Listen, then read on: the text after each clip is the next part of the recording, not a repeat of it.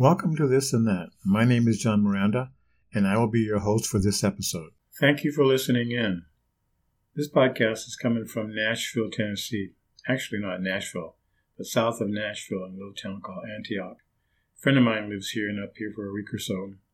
I came up about three weeks ago looking for a better environment, allergy wise, and it seemed to be okay, better than what it was in Atlanta, which is where I live.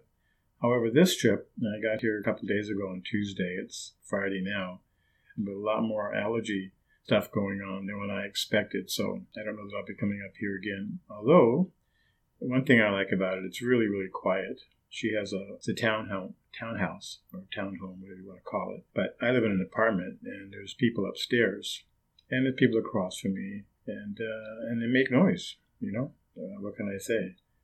So it's very, very nice being up here and having it so quiet like this. The drive up was swell, although it was really hot. Today on the ground it was 101 degrees, but this was a good day. I, I got a lot done today. Went to the firing range. I have a, a uh, Smith & Wesson Bodyguard 380 that I haven't fired yet. I got it modified for myself. A handguard and a clip on the side to put in my pocket, and um, an extension on the magazine so I can get my fingers around the handle. I was able to fire it pretty well. It fired really well, but I was a little disappointed. The the pull was really heavy and it was long, so I'm going to see what I can do to get that changed. But otherwise, I can hit I can hit what I'm aiming at or looking at. I tried that as well, firing both with two hands and with one hand. I put about 62 rounds through the gun, and I feel like it'll do the trick. I also brought along a P38 Walther that my father had brought back. I had two magazines full, so about 18 rounds, so I fired that thing. And um, holy moly, it's a heavier weapon and it doesn't kick back as much, even though it was 9 millimeter. But wow, the trigger pull was so smooth and it was short. And the gun is really accurate. I actually gave it to my daughter, who's a World War II enthusiast and particularly um, having to do with German armor. Now I'm wondering if I should have done that. But I can't go back on my word, so that's that. While I'm up here, besides enjoying the peace and quiet, I've um, been working on a Lego model. It's the um, Land Rover, about 2,500 pieces, a little bit more than that. And uh, again, I, I, am just amazed at how cool these models are and how well they're engineered and made. I paid, like, with tax and everything, and through Amazon, 230 bucks or so for it, but it was really worth it. I've built Cobi models, C O B I, and they're a Polish company, and they just kind of snap together. They don't, you can't actually play with them. You can't give them to a kid to play with or anything like that. And uh, three of them, two of them, I had to get parts ordered because they they they weren't in the in the kit. But they were really fun for my wife and I to work on together. It really, it was kind of like playing cards, but better than that, and, and it gave us something else to do together. I am surprised at the number of people, although a couple of days since it was hot, this wasn't the case, that are at intersections, sitting there or standing there with signs you know, printed on on cardboard, basically panhandling. It seems like it's become the thing. I mean, it seems like it's almost on every corner. I'm not quite sure what to think about that. Prices are particularly alarming. Um, the cost of gasoline and food is immediately noticeable. And um, I don't know that that's going to change anytime soon, hopefully. But this present administration is not being a happy camper. Currently, what's going on is this Afghanistan withdrawal that seems to be a mess, if you can believe what's in the media. And you have to kind of read a bunch of the a bunch of things in order to kind of find out what the what the consensus is, what the truth might be.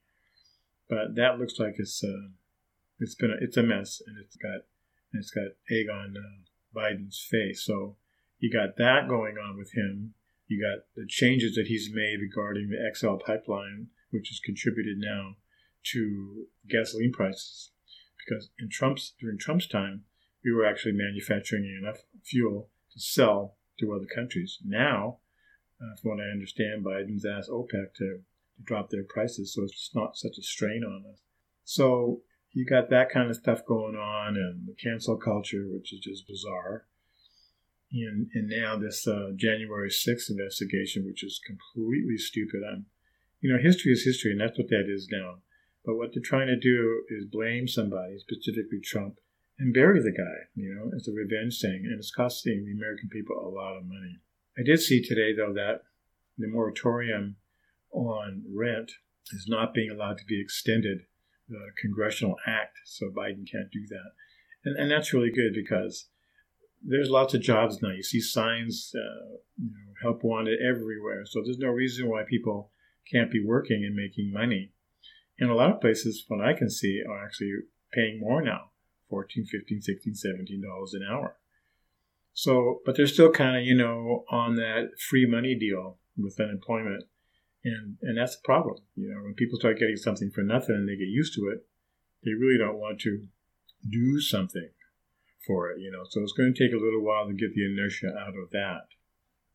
This place has well i thought it was mosquitoes. I went out on the deck and and uh, didn't see anything or hear anything but then when I came back in, I'd gotten three bites on my um, side, one on my ear, and two on my leg that started really itching. And, and the only thing I can figure they're probably, well, there used to be in Clearwater, particularly in neighborhoods with grass, something called no-see-ums. And these apparently were little tiny things that would bite you. And I think that's what they got up here. Because behind this particular um, place where I'm staying is a, is a large field, grassed field, about the size of a football field, actually. So that's what's happening there. So there's no going out on the deck and sitting there for me. I'll be so happy when I get into my ideal scene, which is a rural environment um, in the northwest somewhere, or west somewhere for sure. Ideally, where there's pine trees, short needle pine trees, long needle pine trees, which is what's prevalent here in the south are not my favorite. But I've always loved the smell of evergreen trees. When I first came up to Oregon in, I don't know, 71, I think it might have been, it was just, I just fell in love with it. And I really haven't been to another place since that was like that.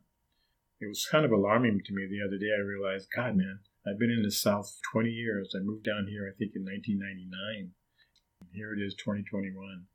I got to get out of this place, man. It seems to me there was a song that had that lyric in, it. Yeah, Eric Burdon and the Animals made it. So this weapon that I've got, this Smith & Wesson Bodyguard, I got it primarily because of the environment. And the environment is getting more dangerous, in my opinion. It's always been dangerous, but there's just more and more shootings going on, you know, where people who actually don't have licenses for guns, uh, gang members, if you will, and people that have them and maybe even do have a license get in arguments and then decide to settle the argument the gun with gunfire. It's just it's just crazy.